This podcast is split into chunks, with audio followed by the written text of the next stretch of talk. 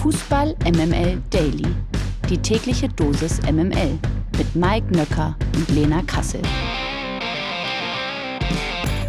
Eine neue Woche beginnt und wir sind natürlich weiter an eurer Seite, liebe Dailies. Das hier ist Montag, der 23. Oktober und das hier ist Fußball MML Daily, der Podcast, auf den ihr euch verlassen könnt. Vor allem nach einem spektakulären Fußballwochenende. Darüber müssen wir natürlich reden. Und äh, das mache ich wie immer nicht alleine, sondern begrüße an meiner Seite, guten Morgen in Berlin, Lena Kassel. Guten Morgen, Mike Nöcker. Ich sag mal so, das äh, Bundesliga-Wochenende nach einer Länderspielpause, ne, das umgibt ja immer einen ganz besonderen Zauber. So geht's mir jedenfalls. Ich habe es sehr genossen und es gab ja, also in der Bundesliga hatte ich das Gefühl, einige Ergebnisse sehr erwartbar, aber wir sprechen ja auch im Verlauf dieser Folge über die zweite Liga. Da kommst du natürlich ins Spiel und die, also diese zweite Liga, die dreht natürlich wieder komplett am Rad und macht sogar glaube ich, nach diesem Wochenende ein bisschen mehr Laune aktuell als, als die Bundesliga. Und da möchte ich natürlich nicht die Leistungen vom VfB Stuttgart und so weiter und so fort schmälern. Aber die zweite Liga, die dreht gerade ein bisschen frei mal wieder. Du bist also angekommen quasi in der zweiten Liga. Kann man das so sagen? Äh, ja, du hast mich ja dahin erzogen, ne? Also du hast. Entschuldige, dein Verein hat dich dahin erzogen. Das auch, aber du hast mich da auch hin erzogen und ähm, dementsprechend äh, liebäugeln meine Augen natürlich jetzt auch ähm, ganz, ganz doll in der zweiten Liga. Es sind tolle Vereine dort zu finden und ähm, jedes Wochenende, also du, das ist, ähm, das ist wie so ein bisschen die kleine Süßigkeitenpackung, die man sich beim Bütchen oder beim Kiosk holt und die ganz bunt gemischt ist. Und ähm, ja, mal hast du am Wochenende die leckeren Schlümpfe, mal hast du die sauren Zungen, aber es ist immer irgendwas Besonderes dabei und das macht einfach richtig viel Laune. Und trotzdem, nach so einem Länderspielwochenende macht natürlich auch die Bundesliga Laune. Deswegen fangen wir jetzt gleich mal an und starten hiermit. 100% Lena. Guten Morgen, Mike, und Happy Monday. Präsentiert von Lena Kassel. Und wir starten vor allem mit Union Berlin gegen den VfB Stuttgart, denn der VfB macht da weiter, wo er aufgehört hat und gewinnt das sechste Bundesligaspiel in Folge, in diesem Fall mit 3 zu 0 bei Union Berlin. Die Stuttgarter konnten sich mal wieder auf Zero Girassi verlassen, der sein 14. Tor im achten Spiel machte, was übrigens vor ihm mit ihm nur ein einziger Spieler geschafft hat, also in den Top 5 Ligen jedenfalls, nämlich Cristiano Ronaldo. Also das ist mal eine Benchmark, würde ich mal sagen. Das ist mal ein Regal, aber großer Wermutstropfen. Nach einer halben Stunde musste Girassi verletzungsbedingt ausgewechselt werden und wird wohl auch ein bisschen länger auf ihn verzichten müssen, der VfB Stuttgart, denn ähm, ein Muskelfaserriss steht im Haus. Für Union Berlin geht die Pechsträhne weiter. Wettbewerbsübergreifend verloren die Köpenicker jetzt zum achten Mal in Folge. Nach dem Spiel wurde auch erstmals über die Zukunft von Urs Fischer als Trainer der Unioner gesprochen. Deshalb an dich, Lena, die Frage, was denkst du, wie sehr wackelt der Trainerstuhl in Berlin-Köpenick nach diesem Wochenende wirklich? Also erstmal ist es ja ganz spannend gewesen bei dieser Partie. Äh, Selbstvertrauen äh, traf auf Selbstzweifel, folgerichtig also das Ergebnis. Und irgendwie ist es ja auch ganz spannend, weil weder der VfB Stuttgart noch Union Berlin in dieser Saison wiederzuerkennen sind. Ne? Also in der vergangenen Saison hat Union irgendwie die Saison von Stuttgart gespielt und umgekehrt. Also das war schon, äh, also ist auch nach diesem Spieltag äh, ziemlich, ziemlich überraschend. Und was mich auch überrascht hat, und das haben wir auch in der Freitagsfolge, beziehungsweise ich habe das so ein bisschen ausgeführt, dass ich mir eigentlich nicht so viel Sorgen um Union mache. Aber ich muss auch sagen, ich hätte nicht gedacht, dass sie so lange brauchen, um irgendwie äh, sich, sich, sich einzufügen, sich wieder einzupendeln und so weiter und so fort. Sie brauchen erheblich mehr Zeit dafür, als ich gedacht hätte. Und eventuell wird es sogar bis zur Rückrunde dauern.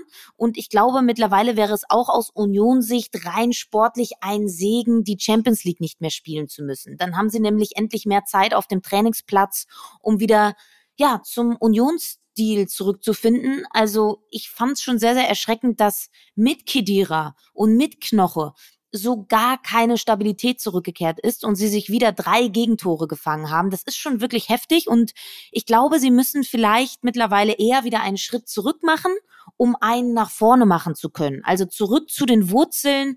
Das System ist gleich, sie spielen weiterhin in diesem 3-5-2, aber die Spieler, die sind eben neu und jetzt muss Urs Fischer es irgendwie hinbekommen, dass da so langsam eine Balance reinkommt. Unbegrenzt, und das wissen wir auch alle, unbegrenzt verlieren darf niemand. Aber ich würde es für fatal halten, jetzt irgendwie an dem Stuhl von Fischer zu sägen, weil er bei all den neuen Spielern die einzige Konstante aktuell noch im Verein ist und ein Fels in der Brandung bei dem Sturm aktuell ist, glaube ich, schon sehr wichtig. Von daher glaube ich nicht, dass sie Urs Fischer entlassen sollten. Ich glaube eher, dass die neuen Spieler so langsam die Automatismen bei Union mehr adaptieren sollten. Und das funktioniert eben nur über Trainingsarbeit. Und wenn du eben in drei Wettbewerben spielst, hast du eben extrem wenig Trainingszeit. Und von daher glaube ich, ja, es steht jetzt auch eine Champions League Woche im Haus. Wenn sie da auch gegen Neapel zu Hause verlieren, dann ist dann eventuell auch bald das Abenteuer Königsklasse vorbei und dann können sie sich wieder so ein bisschen auf ihre alten Tugenden besinnen. Und ähm, dann, dann hoffe ich einfach, dass, dass sie sich da wiederfinden. Ich halte Urs Fischer für einen sehr integren Typen, der, der den Verein versteht und der einen ganz klaren Plan hat, was für einen Fußball er spielen möchte. Er hat eben nur neue Zutaten dazu gewonnen und ähm, die kriegt er gerade noch nicht in den richtigen Teig verarbeitet. Ähm, und vielleicht reden wir noch kurz über den VfB Stuttgart. Da überrascht mich hingegen gar nichts mehr. Also nach oben ist alles offen.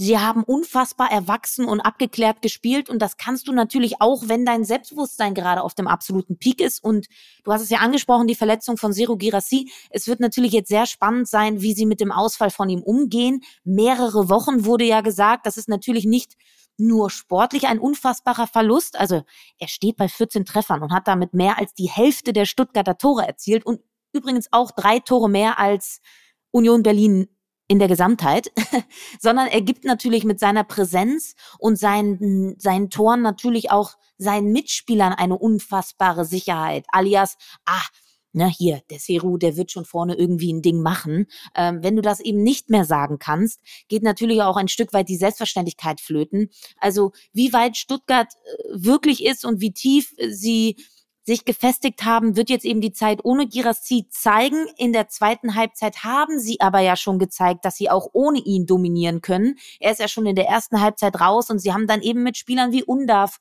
und Silas offensiv trotzdem dominiert. Also das ist so ein bisschen der Fingerzeig jetzt äh, in Richtung nächster Wochen. Sie haben einfach einen sehr tiefen Kader, um eben auch so einen Ausfall kompensieren zu können.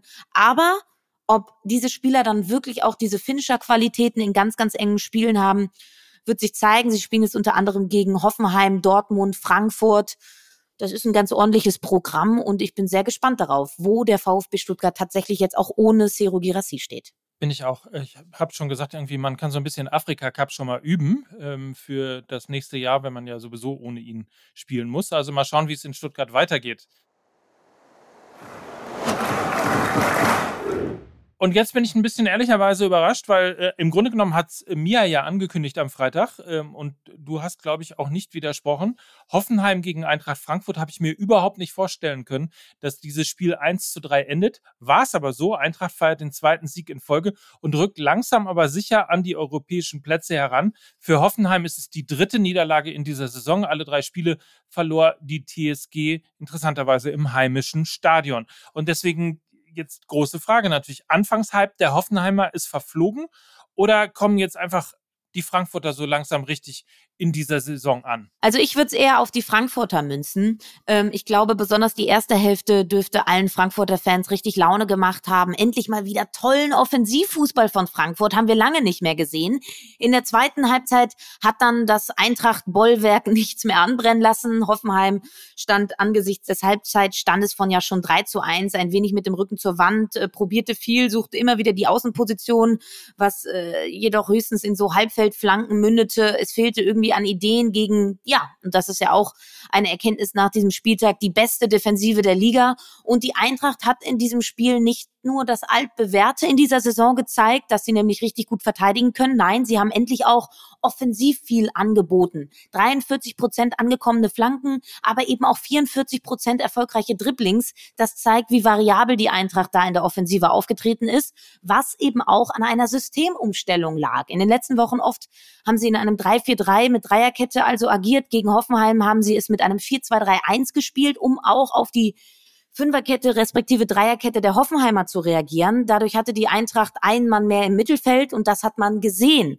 Dazu die Offensive mit Oma Mamouche, der für mich in absoluter Topform ist, auch wieder mit einem Tor gegen Hoffenheim, dann Ansgar Knauf auch mit dem Tor gegen die TSG und Fares Chaibi mit zwei Vorlagen. Also es gab keinen klassischen Neuner bei der Eintracht, sondern viele technisch starke, schnelle Spieler und das hat die Eintracht der Offensive sehr, sehr belebt. Ähm, für mich ein sehr, sehr verdienter Sieg. Und äh, jetzt stehen sie eben auf Platz sieben in Richtung Europa. Äh, alles also beim Alten bei der Frankfurter Eintracht. Ich hatte ja lustigerweise, ich habe mich am Freitag nicht so richtig getraut, weil ja so viel Fußballkompetenz da war. Aber ich dachte, Oma Mamouche, ähm, der ist so gut und ich kenne ihn ja zumindest, weil er ein halbes Jahr auch beim FC St. Pauli gespielt hat.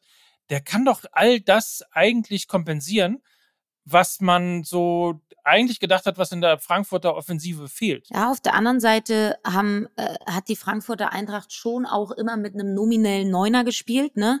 Wir erinnern uns an André Silva, wir erinnern un, uns auch noch an die Zeiten von Bas Dost und so. Also äh, Alex Meyer ganz früher, Sebastian Alea, dann die Büffelherde rund um Luka Jovic und Ante Rebic. Also die hatten schon vorne immer diese Brocken drin und das ist schon auch ein Teil ihrer DNA.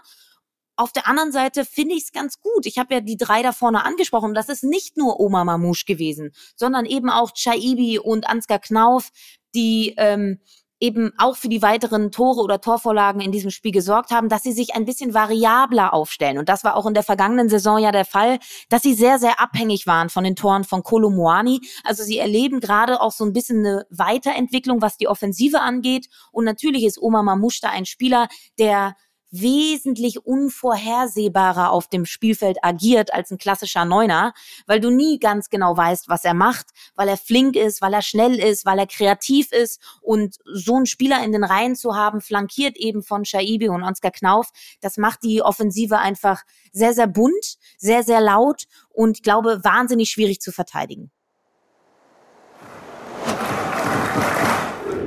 Und dann kam es ja, wie es kommen musste. Ausgerechnet im rheinischen Derby holt der FC seine ersten drei Punkte in dieser Saison gegen Borussia Mönchengladbach. 3 zu 1, zwei Elfmeter-Tore von Florian Kainz, ein Treffer von Luca Waldschmidt und das Ganze in der Nachspielzeit. Ähm, dementsprechend stehen die Kölner jetzt nicht mehr ohne Dreier da. Für Gladbach ist es bereits die vierte Saisonniederlage. Überhaupt gewannen die Fohlen erst ein einziges Spiel in dieser Saison.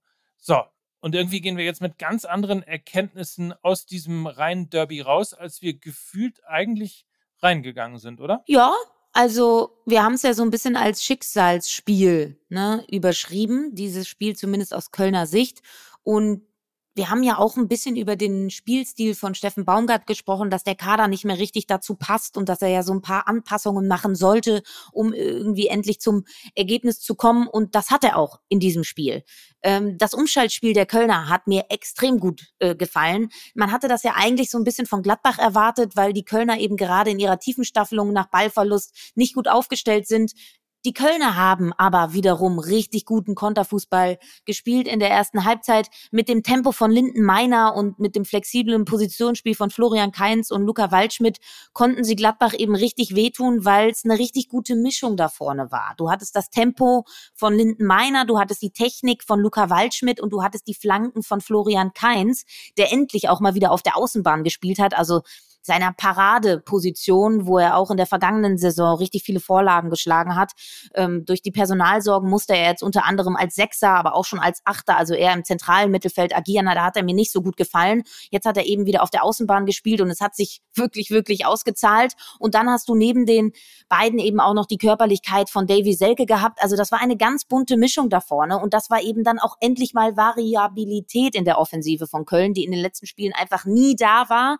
Da gab es viele und auch ausschließlich nur Flanken, die nicht gut geschlagen waren und die selten ankamen und die auch einfach sehr, sehr leicht zu verteidigen waren. Ähm, das war gegen Gladbach anders und viel besser, weil sehr gutes Positionsspiel und dann hattest du eben ganz unterschiedliche Wege, um zum Torerfolg zu kommen. Dazu hat mir die Systemumstellung von Baumgart auch sehr gut gefallen. Er hat nicht nur mit einem Sechser, sondern mit zwei Sechsern gespielt im 4-2-3-1. Da hatten sie eine viel, viel bessere Kontersicherung und auch einfach einen sehr guten Zugriff im Zentrum, wo Gladbach eben nur mit einem Sechser agiert hat, nämlich Julian Weigel. Und damit hatten die Gladbacher überhaupt gar keine Körperlichkeit im Zentrum. Da hatte einfach, da hatten die Kölner einfach die Überhand. Und äh, Gladbach, muss man wirklich so klar sagen, fand über weite Strecken dieser Partie überhaupt nicht statt. Also gerade in der ersten Halbzeit hätte, hätten die Kölner 3-4-0 führen können, gab auch noch zwei Alu-Treffer und ähm, sie waren einfach nicht effizient genug im Torabschluss. Und ich habe auch so ein bisschen gedacht, als ich das Spiel geguckt habe, so die Hektik von Baumgart, die er aktiv provozieren möchte auf dem Spielfeld die gefällt dem ja eher sehr, sehr kontrollierten Ansatz von Gerardo Seoane überhaupt nicht, der sehr viel Spielkontrolle haben möchte.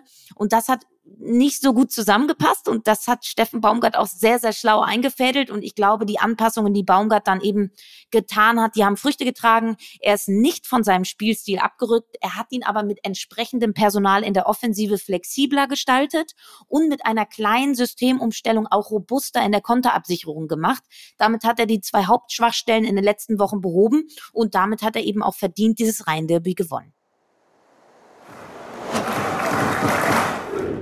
Auf ein Spiel schauen wir noch, nämlich 1. FC Heidenheim gegen FC Augsburg. Wir brauchen ja noch ein bisschen Zeit für die zweite Liga. Aber nichtsdestotrotz, wer zukünftig unter dem Hashtag oder auch unter dem Suchbegriff Trainereffekt nachschauen möchte, der schaut sich einfach Heidenheim gegen Augsburg an oder liest es nochmal nach. Es fängt ja an mit Heidenheim, Heidenheim doing Heidenheim Things, heißt Beste und Kleindienst sorgen für eine 2 zu 0 Führung und dann gewinnt am Ende der FC Augsburg auswärts in Heidenheim mit 5 zu 2. Und das ist jetzt, glaube ich, Lena, das Ding, worüber wir schon gesprochen haben vor dem Trainerwechsel. Ich glaube, jetzt hat man es gesehen, Augsburg will einfach offensiv spielen. Ja, komplett. Und das hat ja auch äh, der neue Coach so gesagt. Er möchte mit offensivem Mindset agieren. Und ich würde sagen, nach fünf Toren bei einem Auswärtsspiel kann man sagen, äh, das ist geglückt. Auch Vereinsrekord. Sie haben noch nie so viele Tore auswärts geschossen und ähm, sind auch noch nie nach einem 2 zu 0 Rückstand so zurückgekommen. Und da denkst du, ja, wir haben ja auch so ein bisschen diese Partie so im Vorfeld ein wenig klein geredet, müssen wir auch sagen, ne? Haben ja gesagt, ein richtiges Leckerli und so weiter und so fort. Und da denkst du dir so Heidenheim gegen Augsburg auf so einen verregneten Sonntagnachmittag, um Gottes Willen. Und dann kommt da so ein Spiel dabei raus. Ähm, eine beeindruckende Reaktion der Mannschaft äh, von Augsburg. Äh, sie haben, glaube ich, die Vorgaben, die der Coach gegeben hat, äh, sehr, sehr gut umgesetzt. Und das waren vor allen Dingen, glaube ich, äh, Vorgaben, die der physischen Natur waren. Vor dieser Partie war Heidenheim die Mannschaft, die die meisten Kilometer abgerissen hat. Äh, und der FC Augsburg die, Partie, äh, die Mannschaft, die die wenigsten Kilometer abgerissen hat. Schaut man sich jetzt die Statistiken an, dann ist der FC Augsburg in dieser Partie 126 Kilometer gelaufen und damit fast vier Kilometer mehr als der FC Heidenheim. Ähm, das ist schon sehr, sehr beeindruckend. Und da kann man sagen, die Mannschaft wollte was zeigen, die Mannschaft hatte Lust. Und wenn man dann auch sieht, wer da so getroffen hat, beziehungsweise wer da so vorbereitet hat, dann waren das unter anderem auch Spieler, die vorher überhaupt gar keine Rolle gespielt haben. Namentlich Frederik Jensen, der äh, in dieser Partie mit drei Vorlagen überzeugt hat. Und äh, bevor Torup zum FC Augsburg kam, hat er eben 70 Einsatzminuten verteilt auf vier Einsätze in der Bundesliga gehabt. In der Startelf stand er noch nie. Ähm, das hatte sich jetzt geändert und er hat es ähm, quasi ausgezahlt und war so ein bisschen Man of the Match. Dann Torup hat auch auf eine Viererkette gesetzt und ich habe ja auch schon mal, glaube ich, vor ein paar Wochen gesagt, dass die Augsburger Mannschaft eigentlich ziemlich, ziemlich viel Potenzial hat, offensiven tollen Fußball zu spielen. Also sie sind eigentlich besser als ihr Tabellenplatz. Sie hatten irgendwie aber anscheinend nicht den richtigen Trainer an der Seite, um diesen offensiven Fußball auf den Platz zu bringen. Und man muss sagen, Enrico Maaßen hatte 41 Bundesligaspiele, null Siege mit mehr als einem Torunterschied. Yes, Torup kommt, hat ein Bundesligaspiel, ein Sieg und mit mehr als einem Torunterschied. Also ja, Trainereffekt kann man sagen, Haken dran, hat funktioniert. Und ich glaube, Torup hat ähm, sehr, sehr viel in seinem kleinen Werkzeugkasten gerade in Augsburg, um eben diesen offensiven Mindset auch auf den Platz zu bringen. Da ist ziemlich viel da, ziemlich junge Mannschaft und ich bin sehr gespannt, wie das weitergeht. Ich glaube, dieser Auftritt in Heidenheim macht auf jeden Fall Hoffnung und auch Lust auf mehr. Dann schauen wir noch auf die weiteren Ergebnisse. Dortmund gegen Bremen 1 zu 0, Darmstadt gegen Leipzig 1 zu 3. Leipzig bleibt damit Fünfter. Wolfsburg gegen Leverkusen 1 zu 2. Tolles Spiel übrigens. Leverkusen weiter Tabellenführer. Freiburg schlägt Bochum 2 zu 1. Und Mainz unterliegt den Bayern mit 1 zu 3. Also Leverkusen Tabellenführer, Stuttgart ist Zweiter, Bayern München punktgleich mit Borussia Dortmund Dritter und Vierter. Und unten steht letzter der erste FSV Mainz 05, davor Bochum und der erste FC Köln. It's Kaylee Cuoco for Priceline. Ready to go to your happy place for a happy price? Well, why didn't you say so? Just download the Priceline app right now and save up to 60% on hotels. So, whether it's Cousin Kevin's Kazoo concert in Kansas City, go Kevin, or Becky's Bachelorette Bash in Bermuda, you never have to miss a trip ever again. So, download the Priceline app today. Your savings are waiting. Go to your happy place for a happy price. Go to your happy price, Priceline. Verlierer des Tages. Das ist zum Start der Woche Bayerns Mittelfeldmann Leon Goretzka. Der hat sich im Spiel gegen Mainz nämlich eine Mittelhandfraktur zugezogen und wird den Münchnern in den nächsten Wochen fehlen. Der Nationalspieler wurde bereits gestern an der Hand operiert. Bereits am Dienstag kassiert der FC Bayern in der Champions League bei Galatasaray Istanbul. Und nach der Bundesliga am kommenden Wochenende sind die Bayern dann wieder im Pokal gefordert. Aber Goretzka fällt aus ich sag mal so, äh, einfach mal googeln. Unser Kader ist ein bisschen dünn besetzt und ähm, dann weiß man, glaube ich, was Thomas Tuchel gemeint hat. In der zweiten sieht man besser. Wenn euch das Bundesliga-Wochenende etwas zu ruhig war, ich hatte es ja schon angesprochen, dann habt ihr hoffentlich die zweite Liga nicht verpasst, denn da liegt ein ereignisreicher Spieltag hinter uns. Zum Beispiel hat sich die Krise bei Schalke 04 trotz des Trainerwechsels weiter verschärft. Bei seinem Debüt verlor Karel Gerrards mit seiner Mannschaft sang- und klanglos mit 0 zu 3 beim Karlsruher SC. Die Schalker bleiben also Tabellen 16. mit fünf Punkten Rückstand auf Platz 15. Mike, ähm, du bist ja unser Mann für die zweite Liga, das weißt du. Ähm, ist den Königsblauen aktuell vielleicht äh, wirklich nicht zu helfen oder was genau ist da gerade los? Ja, das ist äh, ehrlicherweise eine wirklich gute Frage. Zunächst muss man natürlich mal sagen, der KSC, den ja viele, nachdem Lars Stindl ähm, zurück in seine Heimat gegangen ist, etwas weiter oben gesehen haben, der kommt so langsam in Fahrt. Also das mal sozusagen äh, als ein Punkt vorweg. Aber das, was Schalke macht und was Schalke spielt, vor allen Dingen in der zweiten Liga, ist ehrlicherweise ähm, lässt Rätsel auf. Also ich habe ja am Anfang der Saison schon gesagt, Leute, passt mal auf. Ähm, der zweite Abstieg äh, von Schalke wird sicherlich schmerzvoller sein als der erste, obwohl ich eigentlich gedacht habe, ähm, dass sie es trotzdem am Ende schaffen, irgendwie mit dabei zu sein. Aber das, was Schalke im Moment spielt, ist kläglich und das lässt sich natürlich auch in den Zahlen wiedersehen und wieder äh, spiegeln sie machen einfach das Spiel nicht. Ich weiß nicht, wie es dir geht, Lena, aber du musst halt in der zweiten Liga, wenn du Schalke 04 bist, ähm, dann kannst du eigentlich keinen Abstiegs- oder ich versuche die Klasse halten, Fußball spielen und dich hinten reinstellen, sondern du musst eigentlich den Ball haben, du musst mehr laufen, du musst mehr agieren, du musst mehr auch versuchen, eben dem Spiel seine Impulse aufzudrücken. Und das macht Schalke 04 einfach nicht, weil sie es entweder nicht können oder weil sie es nicht trainiert bekommen. Auf jeden Fall ist das im Moment nach wie vor Vogelwild. Das war im Spiel gegen den FC St. Pauli so. Das ist jetzt in dem Spiel gegen den Karlsruher SC so gewesen. Und ich glaube, der Trainerwechsel war nicht unbedingt das, was man mit dieser Mannschaft hätte machen müssen oder was sozusagen zwingend an erster Stelle gestanden hat, sondern ähm, das Mindset, die wirklich auch die mentale Kraft, ein Spiel in der zweiten Liga bestreiten zu können, was immer schwerer ist als in der Bundesliga. Äh, und da ist Schalke 04 überhaupt noch nicht angekommen, obwohl das Publikum, jetzt war es logischerweise ein Auswärtsspiel, aber obwohl das Publikum zu Hause hinter einem steht, trotzdem machen sie die Punkte nicht, trotzdem gewinnen sie die Spiele nicht.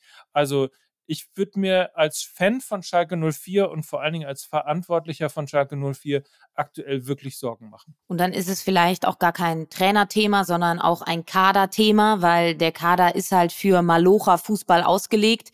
Und ähm, so wie du ja sagst, geht's ja auch eher um gestalterischen Fußball als Schalke 04, ähm, den du eben in dieser zweiten Liga zeigen musst. Und dann hast du jetzt eben auch noch einen Trainer geholt, der die Dynamiken in der zweiten Liga überhaupt nicht kennt, weil er eben die Liga nicht kennt. Und äh, das haben wir eben auch schon angesprochen, als der Trainerwechsel bekannt geworden ist, dass das jetzt nicht unbedingt die Lösung gewesen wäre, die wir gewählt hätten, weil du eben eigentlich jemanden brauchst, der ähm, das Geschäft zweite Bundesliga ganz genau versteht. Und, und vielleicht nochmal angemerkt, also man hat ja früher immer gedacht, die zweite Liga, ja, das ist die dreck, dreckige Liga, das ist die Malocha-Liga.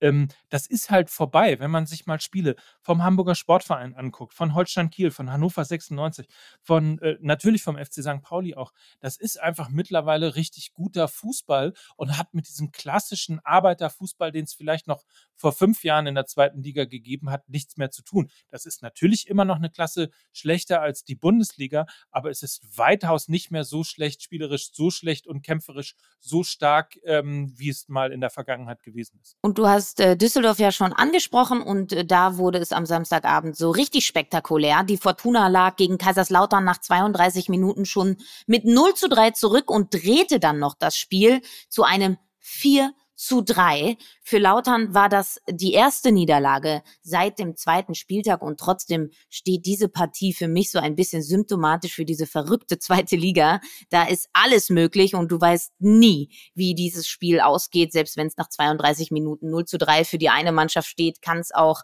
nach einer halben Stunde später 5 zu 3 für die andere Mannschaft stehen. Macht also richtig Laune und ordentlich viel Tore gab es dann eben auch bei der Partie Paderborn gegen den FC St. Pauli 2 zu 2. Damit bleibt aber der FC St. Pauli auch weiterhin Tabellenführer in dieser zweiten Liga.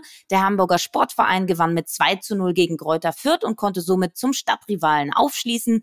Nach einem 3 zu 1 Sieg bei Hansa Rostock ist Holstein Kiel Tabellendritter gefolgt von Hannover 96, das mit 2 zu 1 gegen Magdeburg gewann. Und dann haben wir noch weitere Ergebnisse, nämlich Elversberg gegen Braunschweig 3 zu 0, Osnabrück gegen Wiesbaden 0 zu 2 und Nürnberg gegen Hertha 3 zu 1. Weiber, immer Weiber. Im Topspiel der Frauen-Bundesliga konnte der VfL Wolfsburg gestern seine Tabellenführung verteidigen. Gegen die TSG Hoffenheim kamen die Wölfinnen zwar nicht über ein 2 zu 2 hinaus, aber dennoch bleiben die Niedersachsen immerhin zwei Punkte vor den Verfolgerinnen aus dem Kraichgau. Bayer Leverkusen gewann außerdem das Derby gegen den ersten FC Köln und bleibt somit ebenfalls obendran. Etwas überraschend feierte der erste FC Nürnberg an diesem Wochenende seinen ersten Saisonsieg. Gegen den SC Freiburg feierten die Nürnbergerinnen einen 2 zu 1 Erfolg. Der FC Bayern spielte gegen die Aufsteigerinnen aus Leipzig 0 zu 3 und ja, demonstrierte so ein bisschen seine Macht.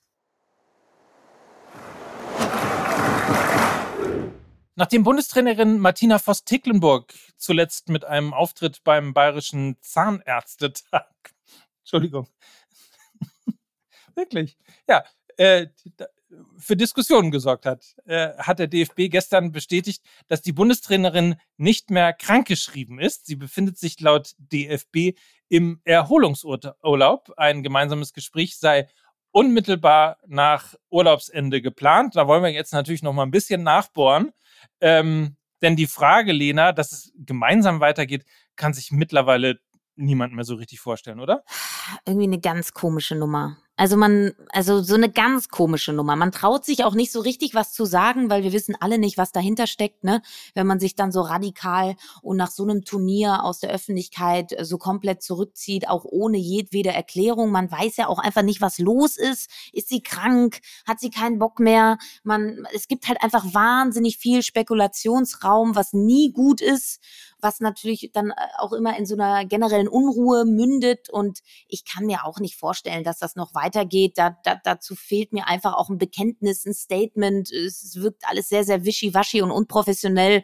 Und ich glaube, Horst Rubesch ist natürlich jetzt auch eine Person, die, glaube ich, so ein Vakuum auch gut füllen kann. Ja, er kennt die deutsche Nationalmannschaft der Frauen. Er hat sich schon mal irgendwie relativ erfolgreich gestaltet. Die Mädels und Frauen haben sehr, sehr positiv über ihn gesprochen. Ähm, er hat einen guten Draht zur Mannschaft, hat einen guten Draht zu Alex Popp, der Kapitänin und ich glaube nicht so recht, dass es da noch weitergeht mit Martina Voss-Tecklenburg und den deutschen Frauen. Nee. Weiter geht's auf jeden Fall mit uns. Und zwar morgen schon. Dann gibt es nämlich die neue Folge Fußball MML Daily. Die neue Folge MML gibt es auch morgen. Also insofern habt ihr heute einen ganz entspannten Tag. Morgen geht es weiter mit der geballten Ladung Unterhaltung, Fußballkompetenz und was sonst halt noch so dazu kommt. Und äh, damit wünschen wir euch eine ganz tolle Woche. Ja, ähm, gibt ja wieder ordentlich Champions League, haben wieder ordentlich was zu gucken und äh, kommt gut rein in diese neue Woche. Macht's euch fein und das waren wie immer für euch heute Lena Kassel, Mike Nöcker für Fußball MML. Tschüss. Tschüss. Dieser Podcast wird produziert von Podstars bei OMR.